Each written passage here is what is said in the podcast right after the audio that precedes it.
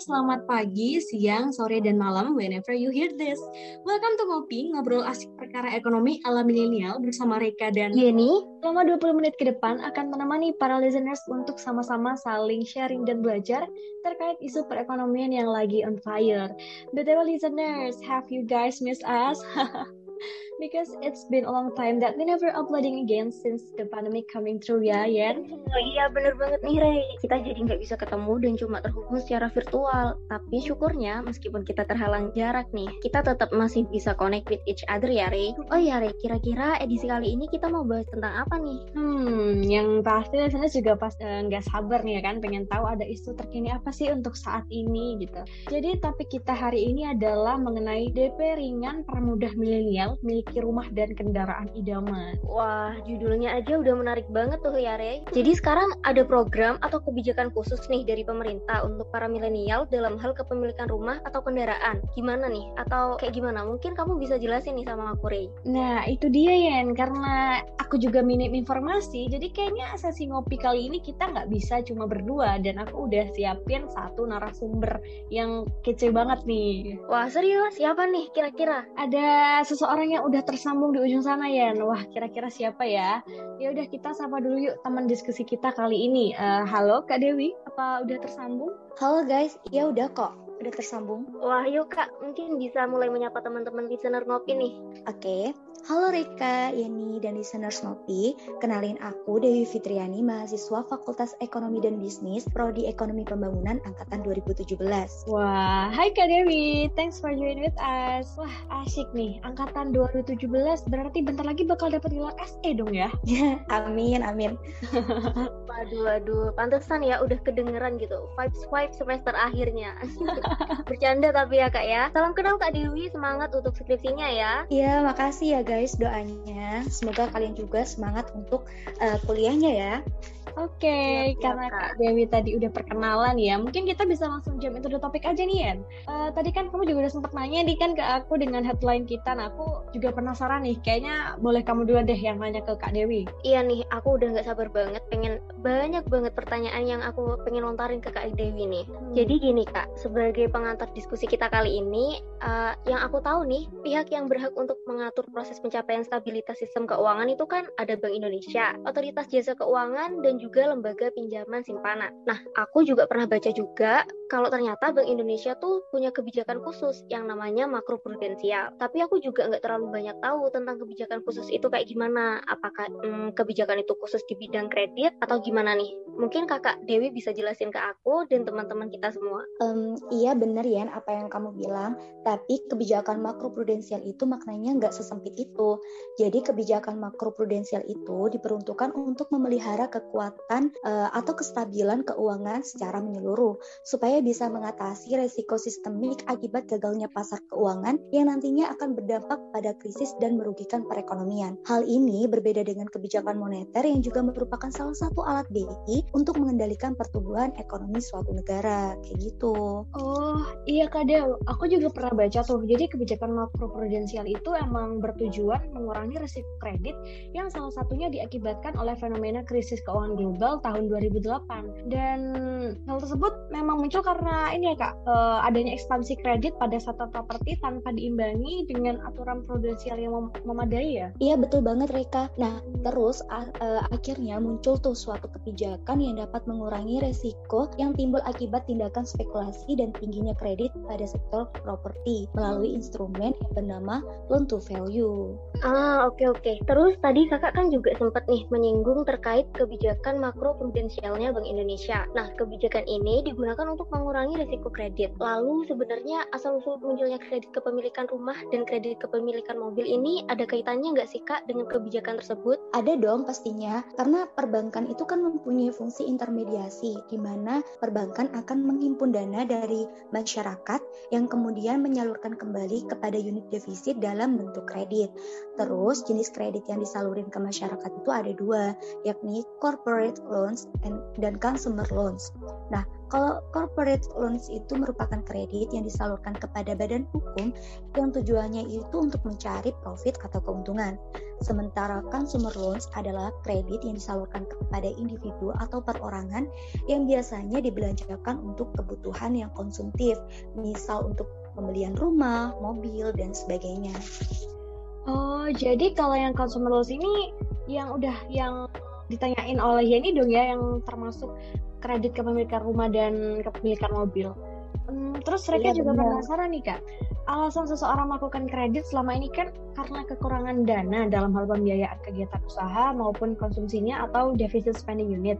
Lalu kira-kira eksistensi KPR itu gimana sih kak sekarang-sekarang ini? Uh, ya benar Rik. Terus untuk KPR itu sendiri ya, kan sekarang rumah itu gak cuma dipakai buat tempat tinggal doang nih. Mm -hmm. Sekarang banyak banget tuh uh, milenial yang membeli rumah dijadikan investasi karena harganya yang terus bertambah dan hmm. itu bakal ngaruh ke kondisi properti sekarang. Tapi faktanya stok rumah itu kan terbatas, sedangkan hmm. permintaan dan penyaluran KPR itu terus meningkat. Hmm. Ya akibatnya harga rumah melambung tinggi sekarang ini. Oh. Ah iya iya iya.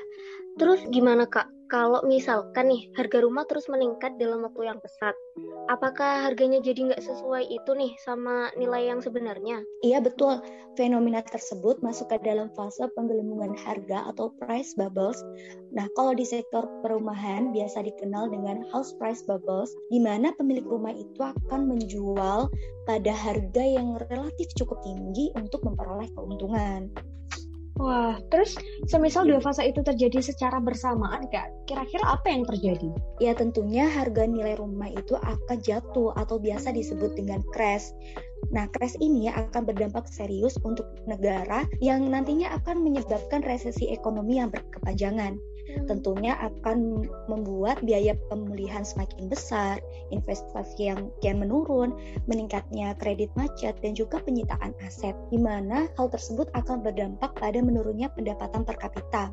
Nah, semua kondisi tersebut akan mengganggu kestabilan sistem keuangan dan menimbulkan dampak sistemik ke sektor yang lain, bahkan juga ke negara yang lain loh.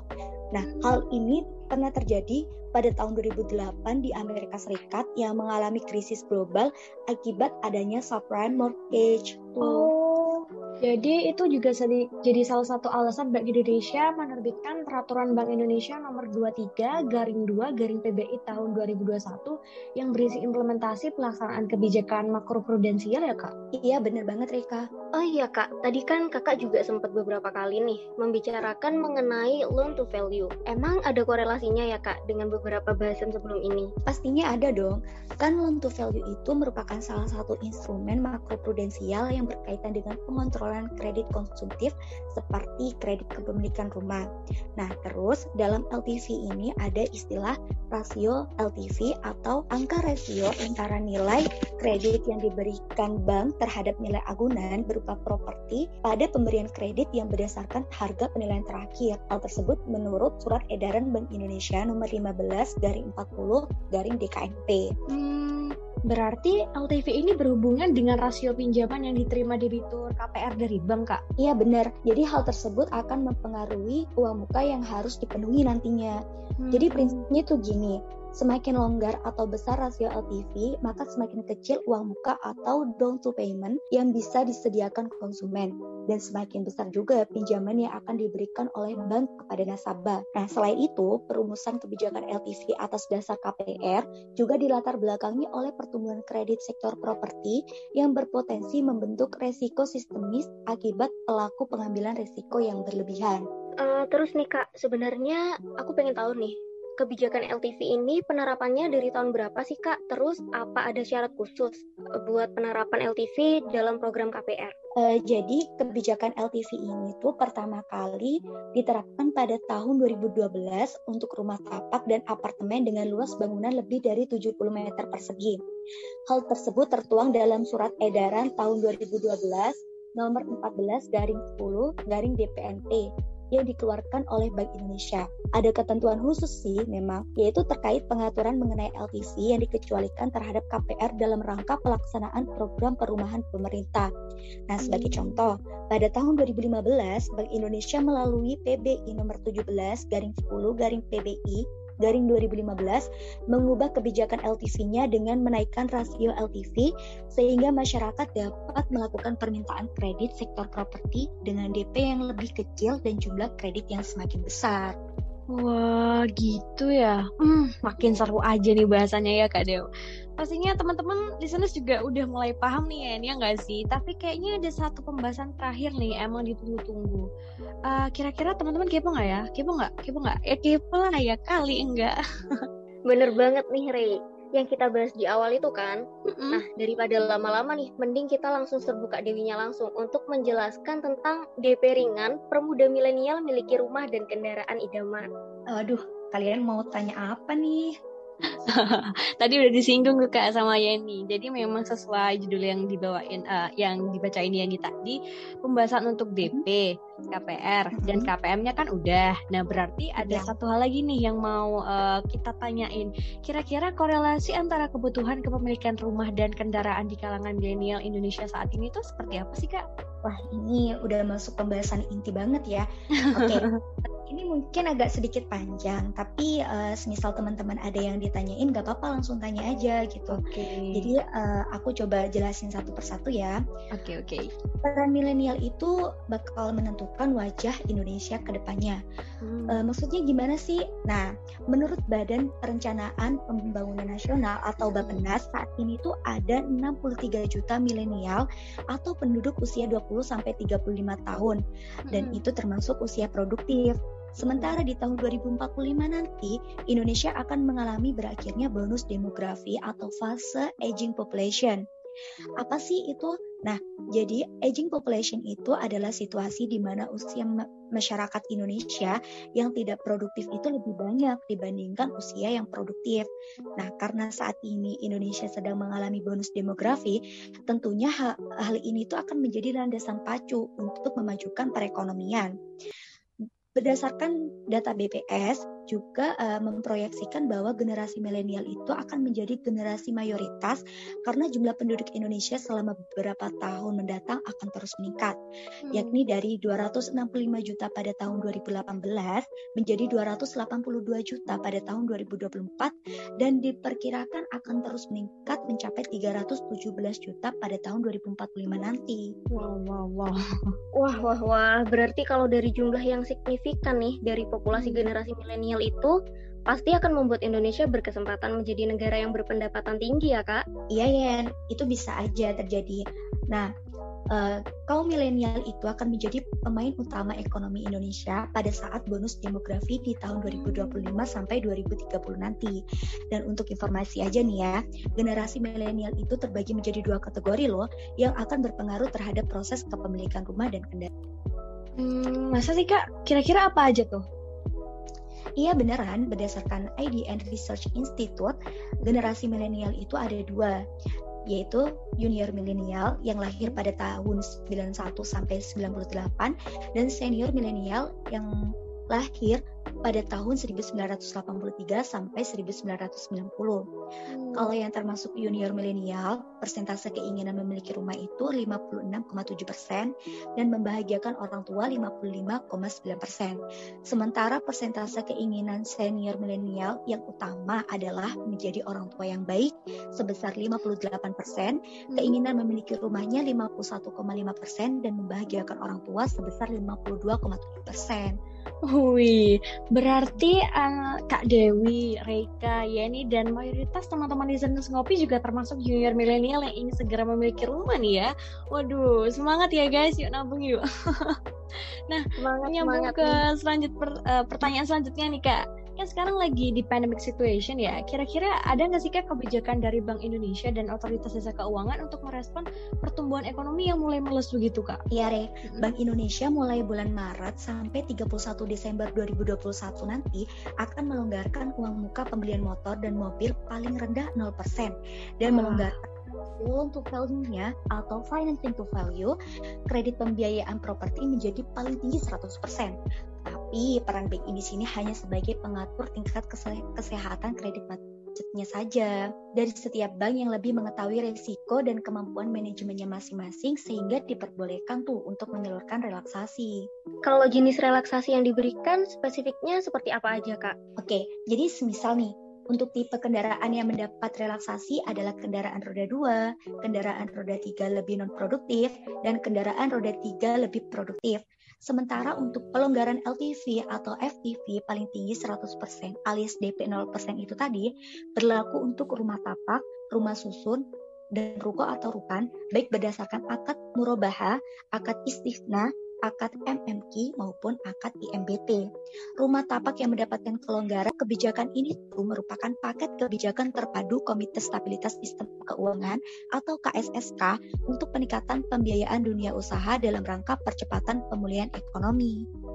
Hmm, berarti peran dari OJK itu cuma hanya di bagian memperingan uang muka atau down payment atau ada lagi kak? Iya Re, Selain itu juga menurut Ketua Dewan Komisioner OJK eh, Wimbo Santoso nih menyampaikan bahwa uh, relaksasi kebijakan prudensial sektor jasa keuangan secara temporer dilakukan untuk mendorong pertumbuhan kredit yang lebih cepat hmm. dengan mempertimbangkan adanya unsur idiosinkretik pada sektor jasa keuangan. Nah, pemberian pelonggaran peraturan prudensial ini bertujuan untuk memberikan keleluasan bagi calon debitur untuk memperoleh kredit berupa penurunan ATMR atau biasa disebut aktiva tertimbang menurut resiko yang dikaitkan dengan loan to value dan profil resiko serta BM MPK atau batas maksimum pemberian kredit sebagai upaya menurunkan beban cost of regulation. Wah, jadi gitu ya kak. Banyak banget nih hal-hal yang kita dapetin dari sisi uh, dari sesi kali ini, Rey. Kalau aku nyimpulin nih, ada beberapa hal yang bisa aku tangkap. Yang pertama, sebagai lembaga yang mengatur stabilitas sistem keuangan, Bank Indonesia memiliki kebijakan makroprudensial Nah, salah satu instrumen kebijakan itu yaitu loan to value mem yang mempengaruhi jumlah kredit perbankan yang dapat dicairkan kepada nasabah. Nah, bener banget ya. Terus aku nemu juga nih kesimpulan yang kedua. Dalam rangka menghadapi resesi ekonomi akibat pandemi yang ditandai dengan menurunnya produksi dan tingkat konsumsi, akhirnya Bank Indonesia secara responsif memainkan peran LTV-nya. Yang di mana kebijakan ini utamanya memang menyasar kaum milenial sebagai mayoritas penduduk Indonesia yang saat ini memang sudah melebihi 260 juta jiwa. Dan berdasarkan survei yang diadakan oleh IDN Times, milenial itu memang memiliki prioritas yang tinggi terhadap kebutuhan kepemilikan rumah lebih dari 50%. Betul banget nih Reika. Terus Bank Indonesia memperlakukan kebijakan LTV hingga 100% bagi perbankan secara temporer agar milenial dapat memenuhi kebutuhannya tersebut dan sekaligus mengangkat kembali pertumbuhan ekonomi. Artinya, dengan DP 0 rupiah, nasabah sudah mampu memiliki rumah dan kendaraan bermotor. Meskipun demikian, perlu diingat juga nih, kebijakan LTV 100% ini diberlakukan secara selektif, yaitu hanya kepada perbankan yang memiliki tingkat kesehatan kredit macet di bawah 5%. Nah, iya ya nih, berarti nih ya, dengan LTV yang semakin tinggi, maka akan semakin rendah pula uang down payment yang diperlukan untuk memiliki kendaraan ataupun rumah. Dan tentunya akan semakin besar juga dana yang bisa dicairkan. Dalam kesempatan yang sama, akhirnya otoritas jasa keuangan juga memperlakukan kebijakan tersebut bagi lembaga pembiayaan dan ikut mengatur stabilitas sistem keuangan. Nah, betul banget Reka dan Yeni. Jadi dengan kemudahan-kemudahan tersebut nih, milenial sebagai wajah Indonesia masa kini diharapkan dapat memiliki standar kelayakan hidup yang lebih tinggi dan sekaligus sebagai upaya merintis Indonesia emas pada tahun 2045 nanti, di mana 100 tahun Indonesia didominasi oleh penduduk usia produktif atau kaum muda seperti kita. Wah, mantep banget ya edisi, kita kali ini kan. Udah dapat new insight, a lot of economic vocabulary dan pastinya kita sebagai milenial jadi makin melek ekonomi ya nggak sih? Exactly. Uh, apalagi nih ada Kak Dewi di sini yang udah meluangkan waktunya di kala weekend untuk menemani mengisi sesi ngopi hari ini. Makasih banyak ya Kak Dewi. Iya guys, sama-sama aku juga seneng banget bisa dapat kesempatan nih untuk join dan diskusi bareng teman-teman ngopi hari ini. Salut banget aku sama semangatnya meskipun di tengah pandemik masih bisa uh, berpodcast Ria dan selamat ya buat kalian sukses ke depannya. Okay. Dan makasih udah ngundang aku. Oke, okay, sama-sama Kak Dewi. Thanks for today. Thanks juga buat teman-teman listeners yang udah dengerin sampai akhir. Semoga makin tercerahkan dan makin paham terkait isu isu ekonomi saat ini. So, in the end of the session, Reka dan Yeni di sini pamit undur diri. See you on the next Kopi Session listeners. Bye. Bye.